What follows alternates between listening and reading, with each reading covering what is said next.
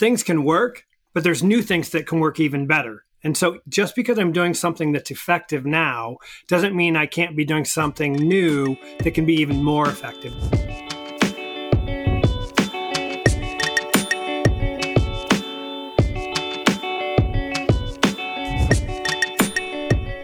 Hi, everybody, and welcome to another episode of Connected Podcast, where we share inspiring stories of educational leaders. The guest on this episode is Craig Randall, whose book, Trust Based Observations, is about exactly that about finding ways to improve teaching and learning throughout schools by developing relationships, having trust based conversations uh, about instructional practices, and sharing those with the wider school community. We recorded this episode a few months ago, and I thought it was appropriate time to dust it off and publish it. Trust and relationship building has been something I've been thinking quite a lot about in conversations here on this podcast, in my own work environment, and yeah, in other professional contexts. This idea of building trust or having trust in leadership has been a recurring theme the question I have, and, and I think this episode touches on it quite a bit where does that trust come from? And I think uh, Craig Randall's point of view is uh, similar to mine. The trust comes only from building real working relationships with people. And I think that's one of the challenges for leaders in education or teachers to find meaningful ways to collaborate, doing real work, not professional development that's too far removed from daily teaching practice, but real work that involves uh, helping each other perform the tasks that are uh, essential to uh, educational process, teaching and learning inside the classroom with students. And I think, yeah, it's it's a big challenge. A lot of times, if we're thinking about moving schools or introducing change projects inside of schools, oftentimes some of those ideas, maybe all of them, come from a few leaders, senior leaders, or external forces. Often a lot of responsibility, rightly so, is placed on these leaders to have answers. But the reality is, and we saw it during the pandemic, that the complexities and the questions that uh, the field of education, that running or educational organizations can entail is an enormous task. And, and I think it's unfair and unreasonable to expect that a senior leader or a group of senior leaders could possibly have all the answers about how, for example, to steer uh, a school community towards the future of education, balancing you know current needs and what we know will emerge in the future you know, I used to think leadership was about having great ideas, about being really knowledgeable. And of course, that's a part of it. But without being able to facilitate wider conversations and getting other people um, invested and interested in the change project, it's going nowhere. But the other side of that, and I think a side of that that doesn't often get talked about, is that there has to be a willingness to take some faith, to be willing to participate, be willing to find ways to trust and engage and build relationships from our side.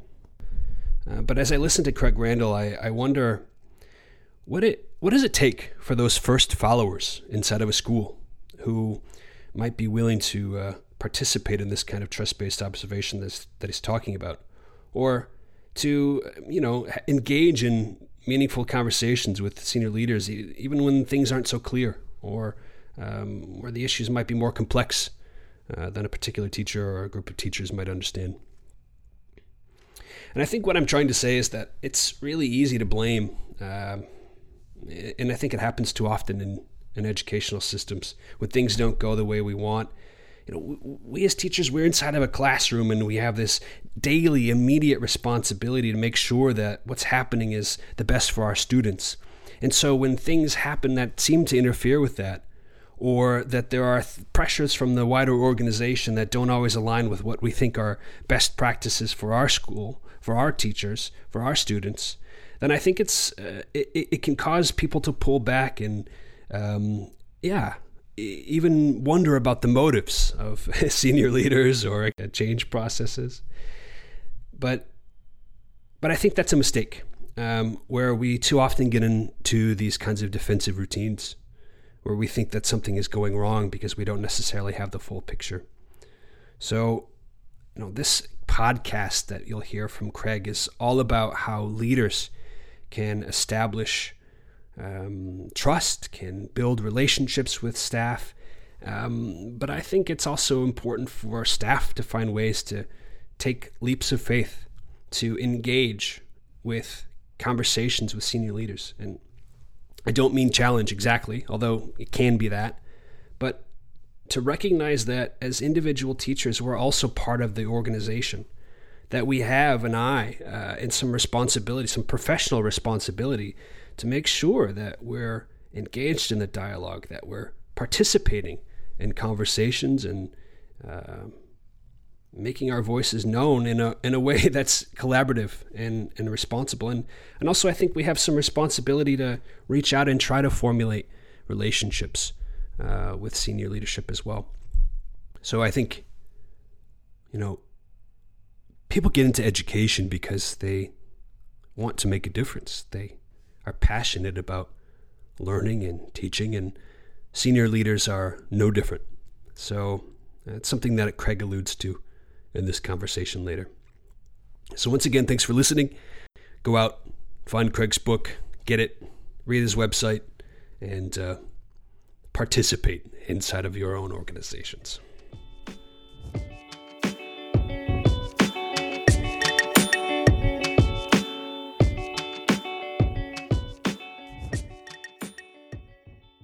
Why are teacher observations kind of the way in to building trust? Why did you find that as like the, the, the piece? Well, I mean, relationships, right? You have to have a relationship to build trust. So, where as a principal am I going to develop a relationship? I mean, mm-hmm. I, you know, we're walking around, we're doing everything we're doing, or that model where people spend time in their office all day, which you can justify that uh, because there's so many things to do, but not reasonably if your goal is to improve teaching and learning. If your goal is to improve teaching and learning, you've got to be out there. And so, uh, the observation process the second part of the observation process, the reflective conversation, that's when I get to, on a one on one basis, get to know you and get to know who you are as a person.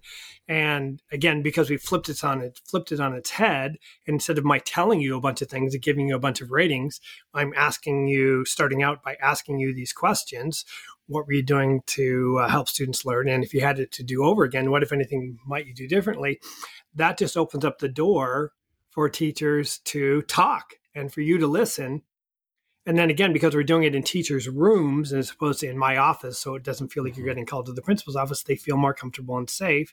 And then because I'm not, especially at first, I'm not giving feedback, I'm just asking those questions and sharing strengths, teachers start to feel more comfortable. I want to say let their guard down, but I'm not sure that's exactly the right phrase, but they feel more comfortable and they start to just over time realize that it's it's just a collegial dialogue. And then as that happens and it's differentiated to each teacher because each teacher is an individual human being just like we want with teaching then just trust just develops. It's not like i'm trying to do it. It's just the process allows it to happen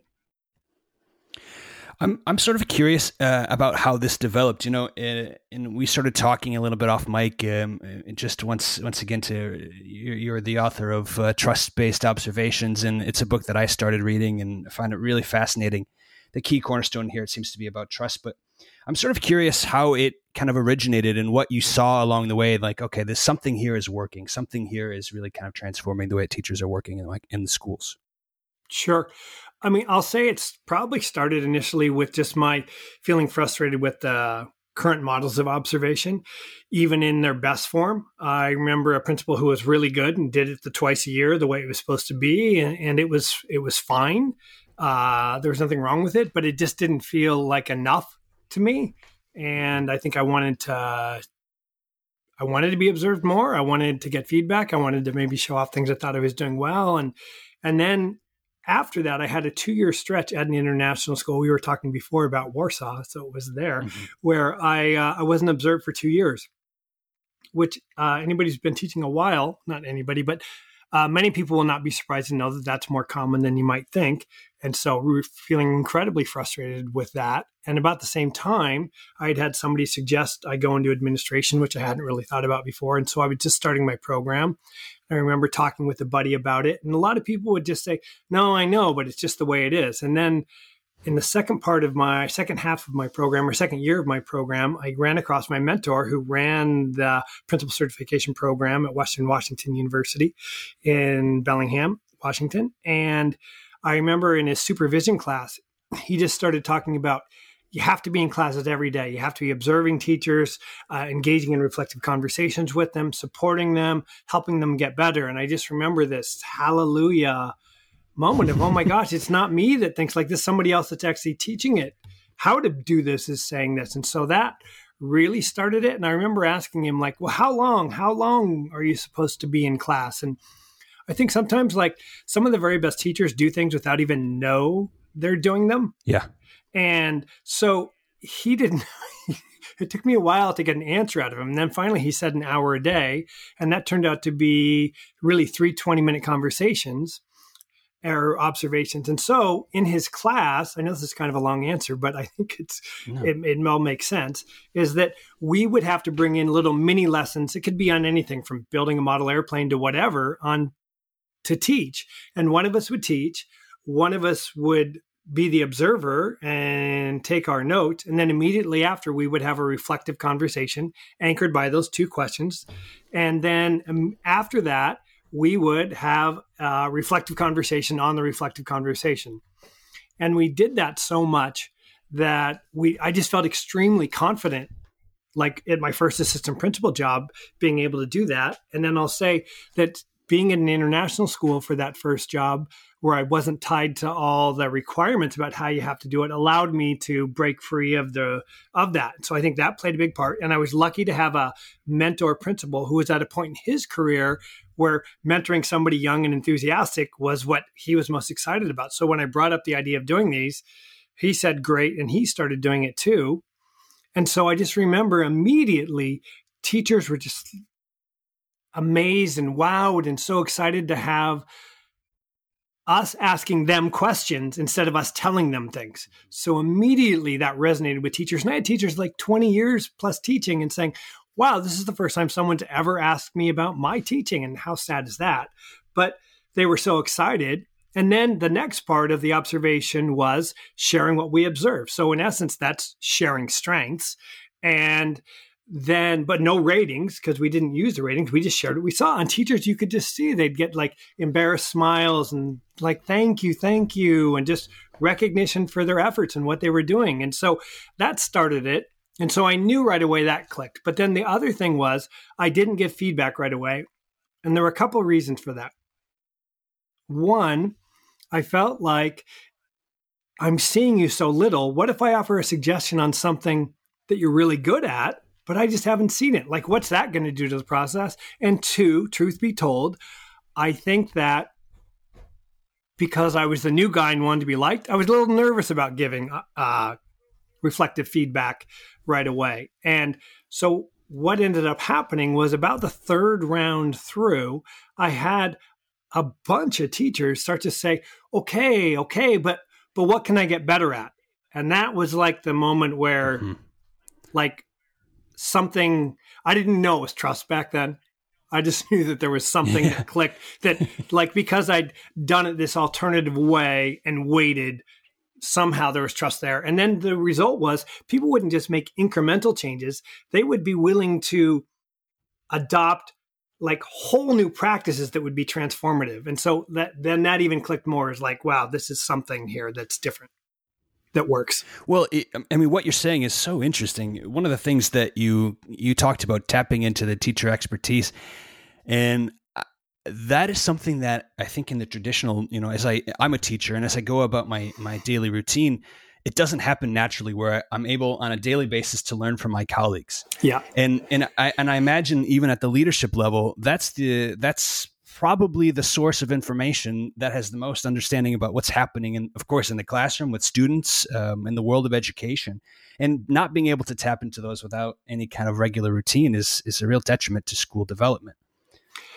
yeah I, I would say that one of the maybe the biggest unexpected benefit of trust-based observations that I didn't realize at first is that so we cycle through 12 observations a week, 12 reflective conversations a week. And so when I'm seeing teachers that much, what I didn't realize is all of a sudden I start to realize who's who are my in-house experts at different areas of pedagogy. And so then once we know that, and this developed over time into what it was, then you, we started to tap into that for like having them lead a professional development session. First, we just had them at lunch, and then eventually it evolved into what it is now.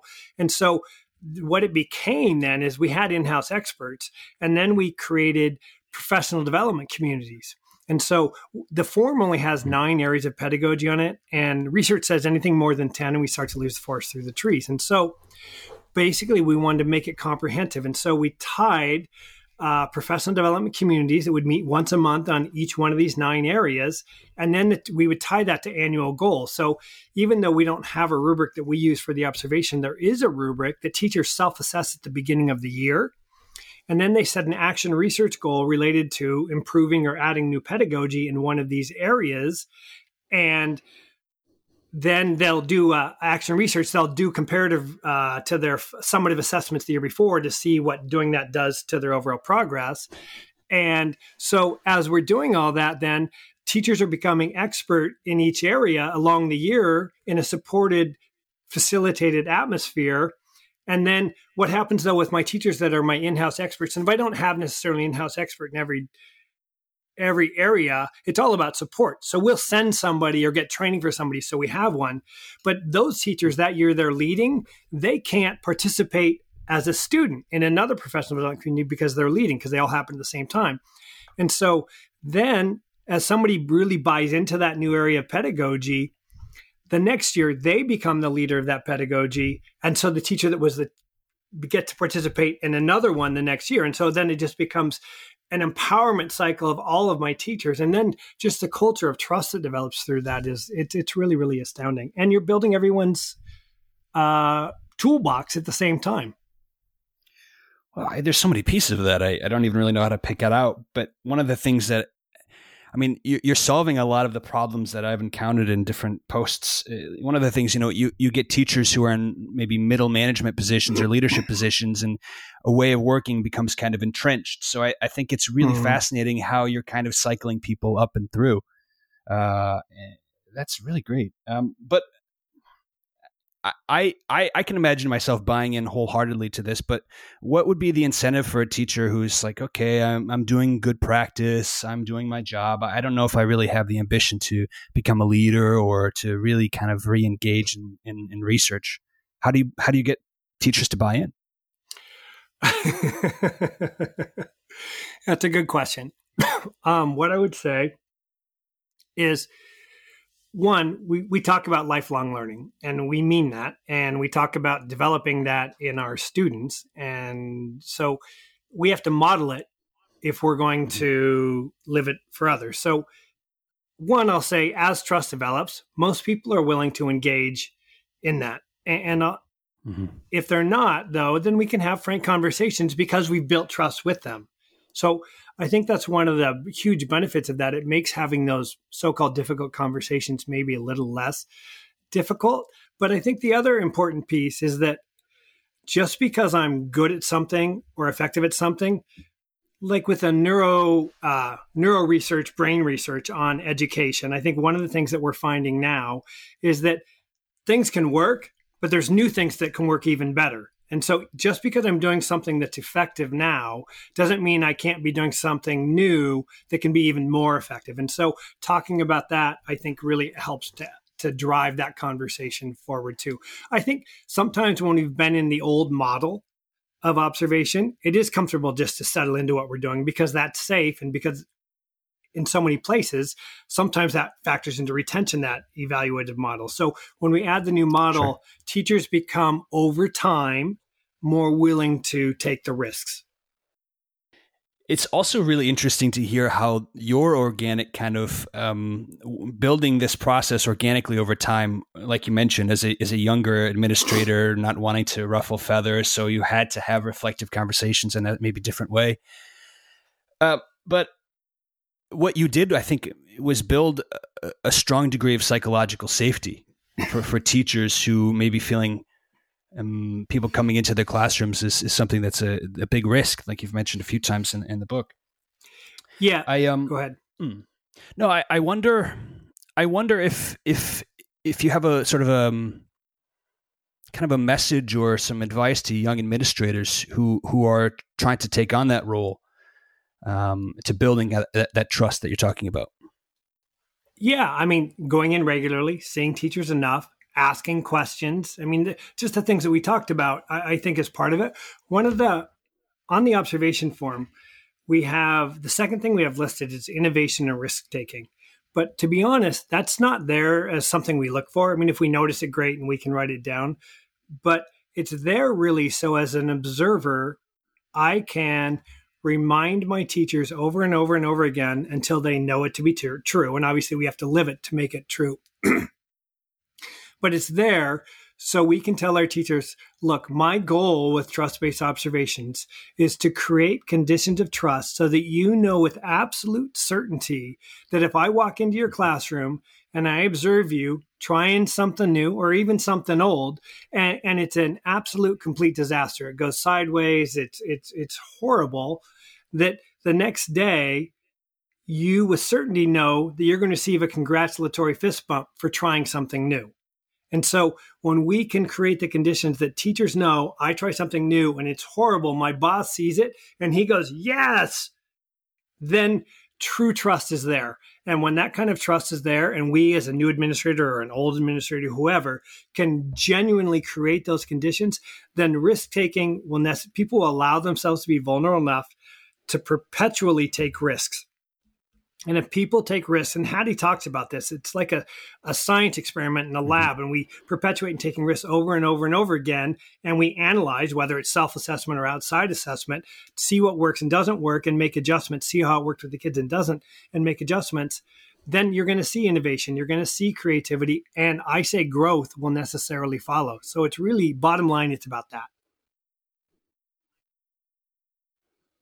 Well, it's it's interesting because I, I think of different school cultures that I've been a part of, or you know, I know colleagues who have been part of, and I think the typical way of thinking about teaching is what what you're doing in your classroom is your you know intellectual property or your intellectual domain, which is of course unfortunate.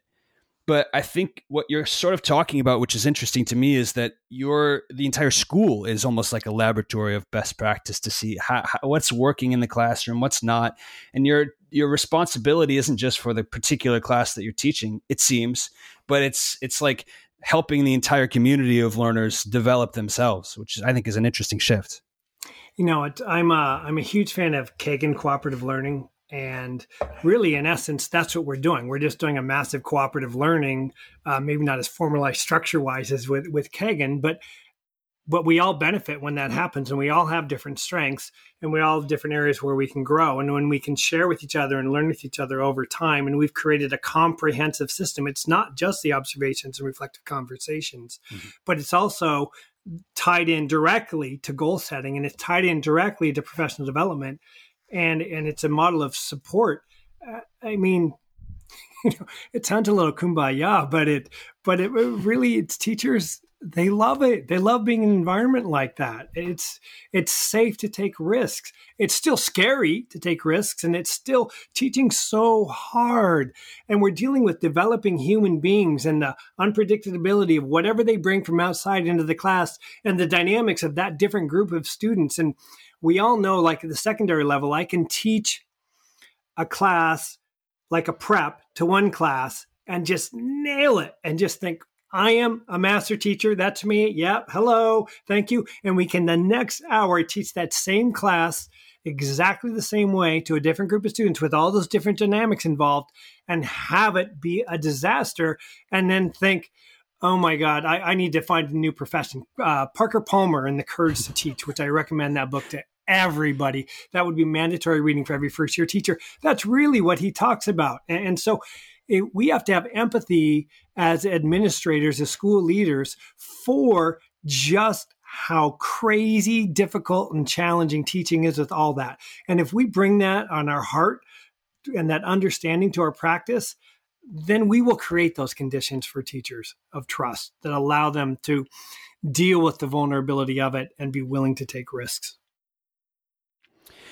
I'm going to ask you, I think, uh, maybe a difficult question. I'm going to put you on the spot a little bit because it seems Uh-oh. to me, yeah, it seems to me that your your your leadership competence is at a very very high level, and I I wonder how do other administrators who maybe i mean that's the impression i get so how do other administrators who don't have the same level of experience or who don't have the energy for development how do they move in this direction because you're talking about balancing a lot of different things at the same time um, well, I think you have to be willing to look. We we have to look at the current models first, and and we have to realize if I perpetuate in doing a model that research is saying doesn't work, that's the old pushing against that brick wall and expecting something different to happen. So we have to assess, analyze, and acknowledge the facts first that what mm-hmm. we're doing right now as a whole in our society it, with of education it, it isn't with observation and evaluation is not working. So that's the first thing. And so when that's not there and i realize like in the united states there is legislation i believe in all 50 states but certainly most of the states that mandates kind of what you have to do. And so that makes it even more challenging because many of them say you have to do models that are marzano danielson et cetera. And this is an interesting thing that I've been coming across as I'm just starting to work with public schools during this crazy pandemic is that almost every legislation also has language in there that allows for innovation, pilot work that allows you to skirt those legislative requirements. And so we've got to be creative, we've got to be willing to take risk ourselves, but then yeah, we have to educate ourselves. And so I mean, listen to a trust based observations podcast. Uh, honestly, yeah, read the book, get the book, practice it, uh, reach out to me. Uh, we do training, and mm-hmm. I, I think there's no substitute. Like, even though, I mean, that book is my baby and I poured my heart and soul into it. I think in a lot of ways, there's no substitute for getting to come and practice for a week of, yeah. of, doing those observations and reflective conversations. And and as you do that for a week, I know I trained a school in in Mississippi in December, and she probably wasn't my ideal candidate because she was a type self-described type A personality and a a former athlete who was like, "Well, coach, what's wrong?" Okay, well then now I'll fix it and wanted to work that same way and realized that wasn't working along with the rating scale and having a teacher who she gave a three, a really wrong, strong teacher, cry because she thought she deserved a four when none of that really has to do with growth and improvement. And yet within a day, like the light bulb came on that this is how it works. And then by Wednesday, and we started on a Monday, she's getting teachers emailing her saying, can you observe me? Can you observe me? I mean, who does that, right? Because you know how teachers talk. So already two days in, teachers are going, Oh, I want to try this. I want to try this. And now, when I heard from her about a month ago, she was about two months in and she said, Every single teacher is happier. And she had actually taken some Kagan cooperative learning structures training in the interim and started to train her teachers. And she wrote, already their toolboxes are growing. And so mm-hmm. when we hear little stories like that and we know and we read in and if we have emotional intelligence and a heart to realize how am I going to get the best out of my teachers? And if we also realize that my number one goal as an administrator is to improve teaching and learning, then that ought to get you going. And this, so it's starting hmm. the process of educating yourself and then taking action. That's really powerful stuff. I, I'm I'm curious about that click. You said, okay, a couple of days into the workshop, you're getting teachers emailing the, the this this leader at the school asking yeah. to be part of it. What do you think they see as the value within those first few days? What do teachers notice right away? I didn't ask her that question directly. what I would say is I think they're so excited that it's not being told that it's being asked. It's wanting their it's it's a it's it's like as a teacher, I think it's in, immediately my value is increased because you're asking me what I think. And you're mm-hmm. trusting me and respecting me as a prof- professional enough to know it. And we're framing it in terms of learning. And so instantly i think that resonates resonates so deeply with people. And again it's the same thing. We all want to know what we're doing well. And so if I'm sharing what I observed and I'm not attaching levels to it, that's sharing a strength. I don't care if it's a basic strength, it's still a strength. And so that resonate it's praise really, I guess, but it's it's observed praise. And so I think those two things just resonate so deeply. And then in addition to that, you take out it's the absence of these absurd numbers basic, approaching, not sufficient, uh, proficient, innovating. I mean, none of that. It's all, I mean, no one could argue if you look at each one of those indicators on Marzano or Danielson that, yeah, it's not an element of good teaching and, and it's not great to have it that way. But no one could master all of those anyway. And frankly, if you go back and look at it, uh, Danielson did not write that originally as an evaluation model. She wrote it originally for teachers to self assess. And, and, so I'm going off on a tangent a little bit, but all that stuff goes together to make it so it matters to teachers. It's a huge difference. And I think what was what jumped out to me in this conversation and, and in reading the book you're you're talking as a as an administrator as a leader you're talking about helping grow and develop people instead of something on a form eh, which i think is is fundamental to to the message that i'm hearing from you yeah. And it's differentiated like each individual person. I'm working with you and I'm working with you and I'm mm-hmm. working with you and I and I care about you. And I like why did every single one of us get into teaching? As far as I know, it's because we want to make a difference in the lives of young people. So anybody that got into teaching, man, they've got great aims. Maybe it got lost along the way and beaten down, sometimes by the evaluation observation process. But if that's why I got into it, and that's definitely why I got into it, and I bet that's why you got into it, then let's mm-hmm. tap into that and see what I can do. Like it really comes down to how do you get the best out of people? Mm-hmm. Yeah, I mean, it's so obvious to us when we're in the classroom. And you mentioned also in the book about people who are, you know, I thought it was really interesting. Uh, you had a phrase something like, high performing teachers are teachers who tend to move on to you know leadership or administrative roles and they go into different classrooms and expect people to teach exactly like them which is yeah. which is a false way of thinking about things. But you know it's it's so obvious as a teacher we would never treat each student the same. We would never you know assess a student without thinking about their their background or you know the, the progress that they've made or be able to have like these kinds of reflective conversations. It's so interesting we lose sight of that when we're talking to adults it, it's it's amazing the hypocrisy between the way that we're expected to that we expect teachers to give descriptive progress feedback to students and the way that we as observers give it to teachers. It's it's it's astounding. It's it's embarrassing, frankly, mm. and so it's uh, yeah. Craig, I I really, really appreciate this conversation. Can you maybe let us know how to get in touch with you for people who are interested and let us know about the book and anything else? Sure. Uh, you can get a hold of me like social media, Twitter, it's at TrustBased Craig, uh, LinkedIn at TrustBased Craig too. Um, I have a website, trustbased.com. So that's all. There's a theme here. Uh, you can email me directly, craig at trustbased.com. Uh, the book is available on Amazon or really any other source where you want to get a book from. And so those are the best ways to get hold of me. Well, once again, I really, really appreciate this conversation. Thanks for, so much for coming on.